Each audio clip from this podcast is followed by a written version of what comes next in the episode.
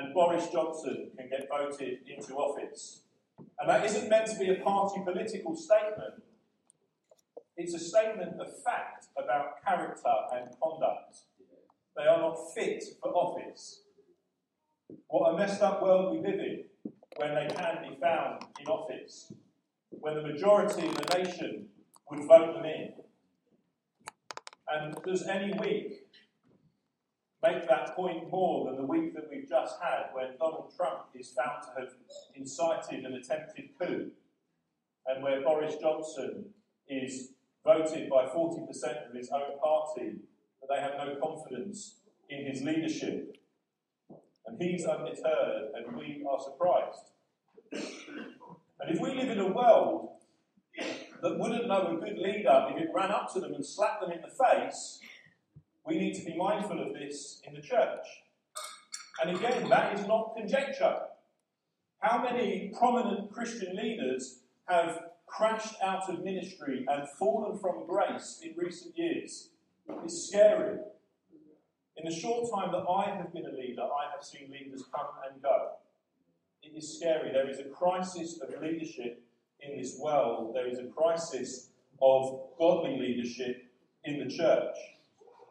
In the last year, I've, I've got into podcasts, and I uh, listened to a series of podcasts called The Rise and Fall of Mars Hill. And it, it discussed what led to the resignation of Mark Driscoll from his role as the senior pastor of Mars Hill Church in Seattle in the USA. And it was the most sobering thing I've listened to in ages. It was really quite scary listening to it. Because as I listened to it, I heard how the wider leadership team and even the congregation saw, but either didn't recognize or didn't challenge abusive and unbiblical leadership.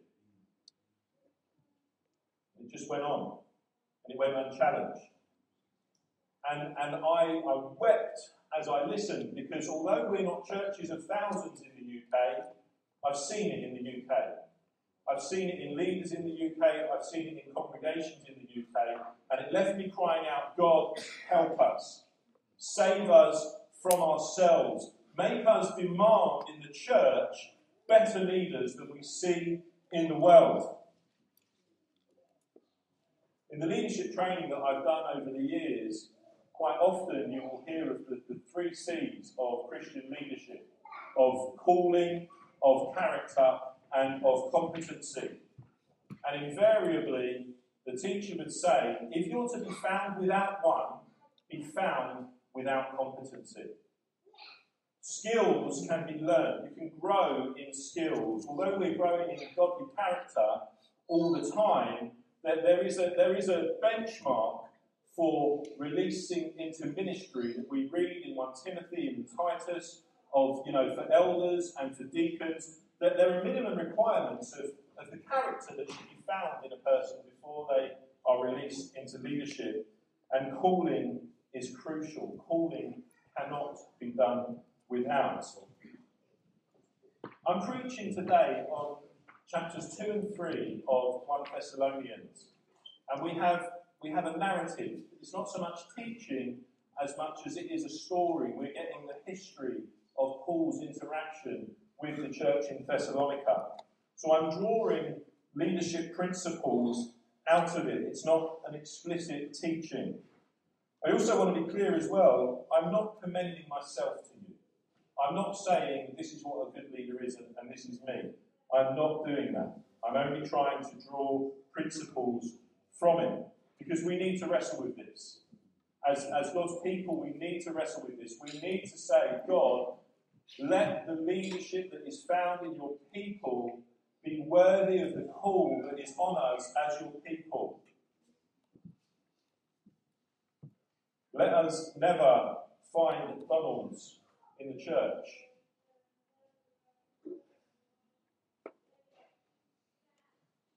I, I, actually want to read all of today's passage, partly because I'm not going to speak for very long, and so I don't want to cheat you out of uh, sermon time, but also because uh, good because I'm not going to talk about it for very long, so I will just read it all to you. So, 1 Thessalonians chapter 2 and chapter 3, then I'm going to make four points, I'm going to have make one reflection on this, um, and then uh, and then I'm going to, as I say, I'm going to move into something very practical that I want us to pray together about as a body.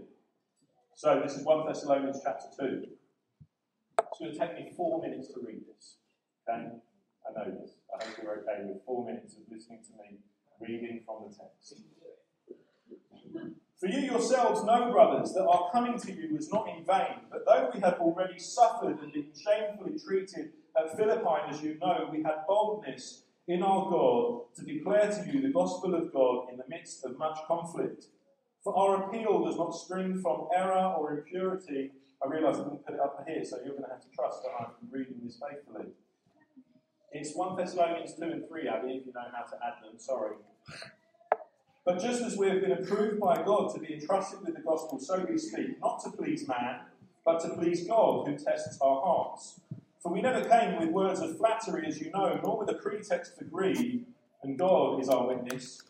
Nor did we seek glory from people, whether from you or from others, though we could have made demands as apostles of Christ. But we were gentle among you, like a nursing mother taking care of her own children. So, being affectionately desirous of you, we were ready to share with you not only the gospel of God, but also our own selves, because you have become very dear to us. For you remember, brothers, our labour and toil. We worked night and day that we might not be a burden to any of you while we proclaimed to you the gospel of God. You are witnesses, and God also, how holy and righteous and blameless was our conduct towards you believers. For you know how, like a father with his children, we exhorted each one of you and encouraged you and charged you to walk in a manner worthy of God who calls you into his own kingdom and glory. And we also thank God constantly for this that when you received the word of God, which you heard from us, you accepted it not as the word of men, but as what it really is the word of God, which is at work in you believers. For you, brothers, became imitators of the churches of God in Christ Jesus that are in Judea. For you suffered the same things from your own countrymen as they did from the Jews, who killed both the Lord Jesus and the prophets, and drove us out and displeased God and opposed all mankind by hindering us from speaking to the Gentiles that they might be saved, so as always to fill up the measure of their sins. But God's wrath has come upon them at last. But since we were torn away from you, brothers, for a short time in person, not in heart, we endeavoured the more eagerly and with great desire to see you face to face, because we wanted to come to you. I Paul, again and again, but Satan hindered us. For what is our hope or joy or crown of boasting before our Lord Jesus at his coming? Is it not you? For you are our glory and joy. Therefore, when we could bear it no longer, we were willing to be left behind at Athens alone, and we sent Timothy, our brother and God's co worker in the gospel of Christ, to establish and exhort you in your faith, that no one be moved by these afflictions. For you yourselves know that we are destined for this. For when we were with you, we kept telling you beforehand that we were to suffer affliction, just as it has come to pass, and just as you know. For this reason, when I could bear it no longer, I sent to learn about your faith, for fear that somehow the tempter had tempted you and our labour would be in vain. But now that Timothy has come to us from you and has brought us uh, the good news of your faith and love, and reported that you always remember us kindly and long to see us as we long to see you. For this reason, brothers, in all our distress and affliction, we have been comforted about you through your faith. For now we live, if you are standing fast in the Lord. For what thanksgiving can we return to God for you, for all the joy that we feel for your sake before God, as we pray most earnestly night and day that we may see you face to face and supply what is lacking in your faith. And then there is a benediction, a, a blessing, before we move into chapter 4 and 5 and the teachings of the book of Thessalonica, to the church in Thessalonica. Forgive me, I know that was a long passage. So, four quick, four quick uh, leadership principles from this, because methods are many, principles are few. Methods always change, principles never do. A good leader takes the hits for their people. A good leader takes the hits for their people. Two weeks ago, I recounted the story of the church in Thessalonica, how Paul uh, and his team of Silas and Timothy, they spent three weeks in the synagogue preaching to the Jews. They spent time in Thessalonica preaching to the Gentiles, and a church was birthed. And, and I talked about the fact that it was only a few months old that Paul and Silas and Timothy had to leave Thessalonica because of persecution. They took the hits for the sake of the faith and salvation of those in Thessalonica. They'd already been shamefully treated in Philippi, and yet they were willing to take more hits again for love, for the sake of the people that God had called them to minister to. Point two, I really am going to rattle through these. A good leader lives as an example. That might be the most important thing, but again, I'm not going to say, say very much about this. Paul practiced what he preached. In what he did, yes, but most importantly, in how he did it. God cares about our hearts most. He cares about the means more, I think, than he cares about the ends. He demonstrated and he instilled in the church in Thessalonica the three core Christian values, not of productivity and efficiency and perpetual exhaustion, but of faith and of hope and of love. Those were the core values that Paul commended them for. This is a church that Paul commends. Point three a good leader works to please God and not people. A good leader works to please God and not people. That doesn't mean that a leader shouldn't be mindful of the people that they lead, but it means that they know that they are called by God to a task that they will one day give an account for, and they have to they have to lead, they have to work to please Him. Paul was concerned about the people, and I'll be getting on well, I'll get onto that in a minute. That's point four. He knew when people questioned him, when people questioned his motives and his actions, he knew, he said, God is witness. God tests hearts. He, knew, he, said, he said, I'm not going to defend myself before you. God knows. He, is, he was more concerned about working for God than he was about pleasing people.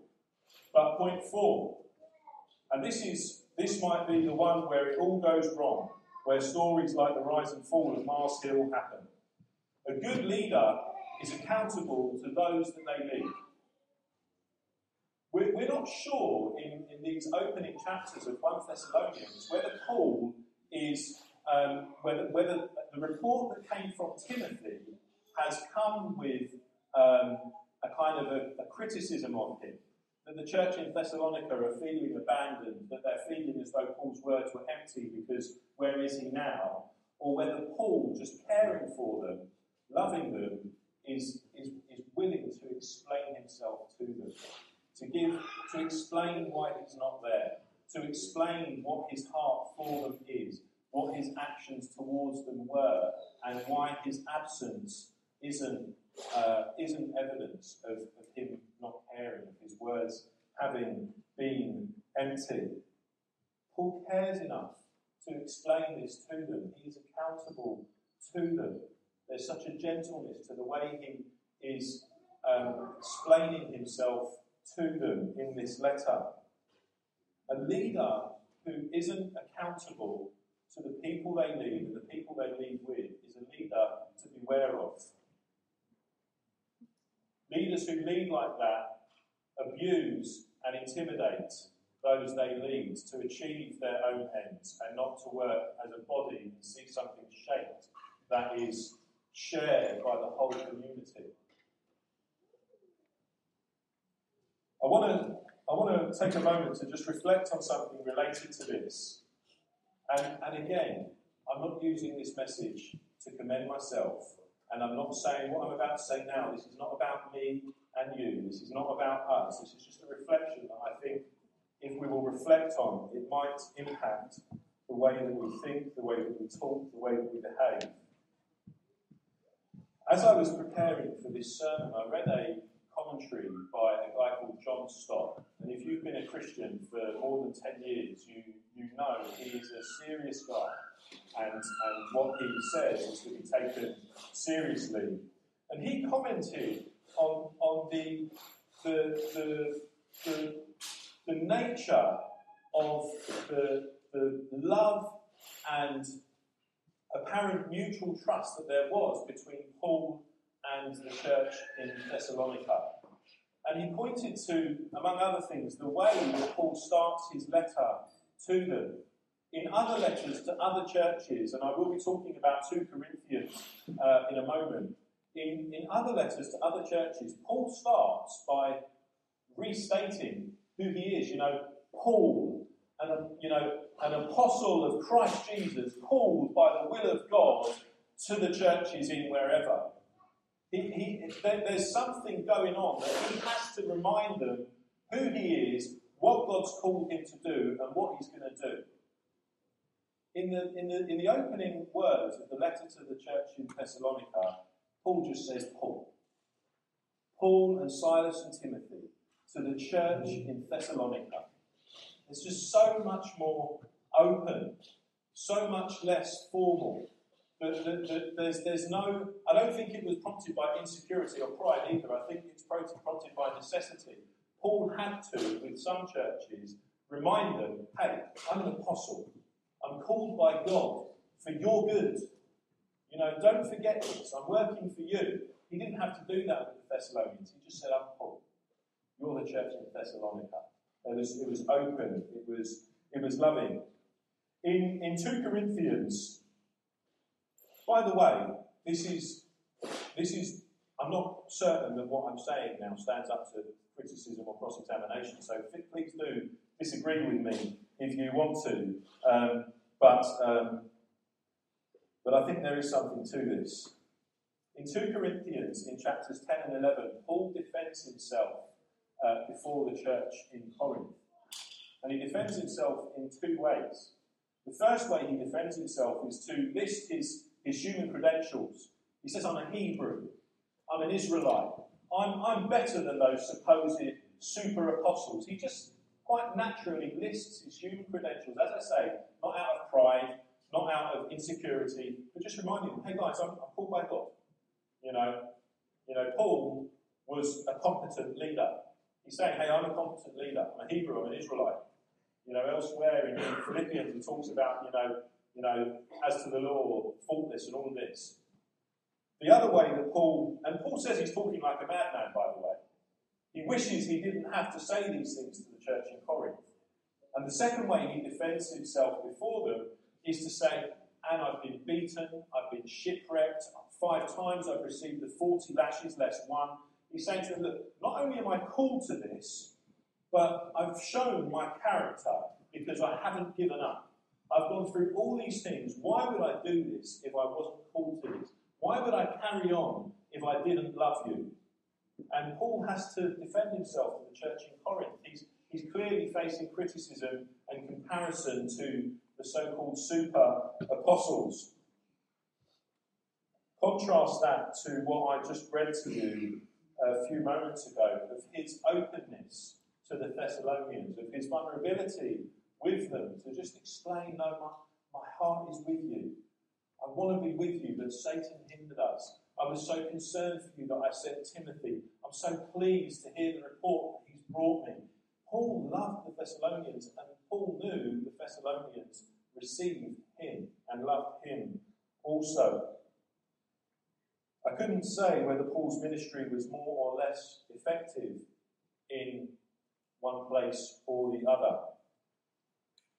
But I don't think it would have been to anyone's benefit that he had to list his credentials, uh, you know, state all of the things that made him uh, able to be a minister of God to them, to be an apostle to them.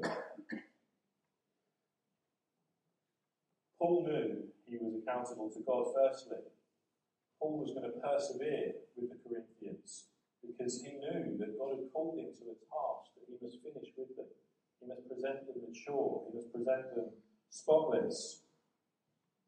people don't always like that. Sometimes you, you might have people really not enjoying I really don't like where you're trying to lead us. That doesn't mean it's not God calling that change to happen. My children don't always love my parenting.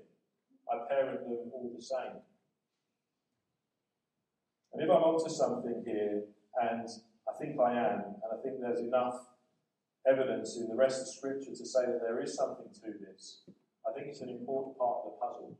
Because if a leader is already holding two things in tension that are difficult to hold in tension, that they are working to please God, but also they're accountable to the people that they lead. If, if a leader is already doing that difficult task, then, then the, the attitude, the disposition of heart of those who are being led to those that God has given to them to lead them is important. And as I say, that is a reflection. It isn't aimed at you and me. It is not at all. It's just, I think it's worth reflecting that the maturing of a church, the fruitfulness of a church, can be impacted by that relationship between those who are being led and those who are leading.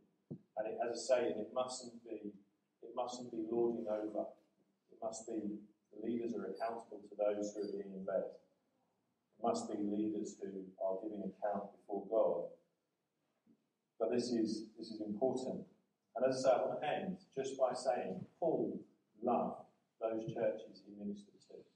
You know, we see in the chapters that we just read of Thessalonians, didn't we? Of Paul talking about how, like a mother nursing her own children, he loved them. How, like a father, he exhorted each one of them. It says he exhorted every one of them. Each one. Paul knew this church. He knew them personally. It wasn't just the leader that knew Paul. Paul knew the church. He exhorted each one of them. He encouraged each one of them. He challenged each one of them to walk in a manner worthy of the calling that is on them. The how is much more important to God than the what. and that is, that's the end of that message. How are we going to time? Great. I'm going to pray, and then I'm going to seamlessly segue into a bit of practical leadership. How about that? Right. Um, let's pray. Guys, if you would like to close your eyes, whatever you want to do to, uh, you know, hopefully hear from the Holy Spirit and not just my babbling of words, uh, that would be great. I'm going to pray and then we're going to move on into something very different very quickly. Father, I thank you that you love us. I thank you that you have added us to a family. I thank you that you have uh, given us people who, who love and serve us, who look out for us, who will one day give an account for the way that we lead. And Father, we pray that you would, um, you would make us a congregation who demand godly leadership, who holds to account those in leadership here. And Father, we pray that the leaders here, which is all of us, but particularly the eldership, trustees, the wider leadership team. Father, that you would make us people who are conscious that we're living to please you, living to follow your lead, and not to run away with our own ideas. Father, would you guard us from every unrighteous leadership practice? Father, would you let this place be a place where your love where the upside down triangle, where servant leadership is found. And you bless us, I pray, in Jesus' name. Amen. Amen. Um, Julian, I, I don't know if you know how to do this. Are you okay to mute the sound going out onto the stream?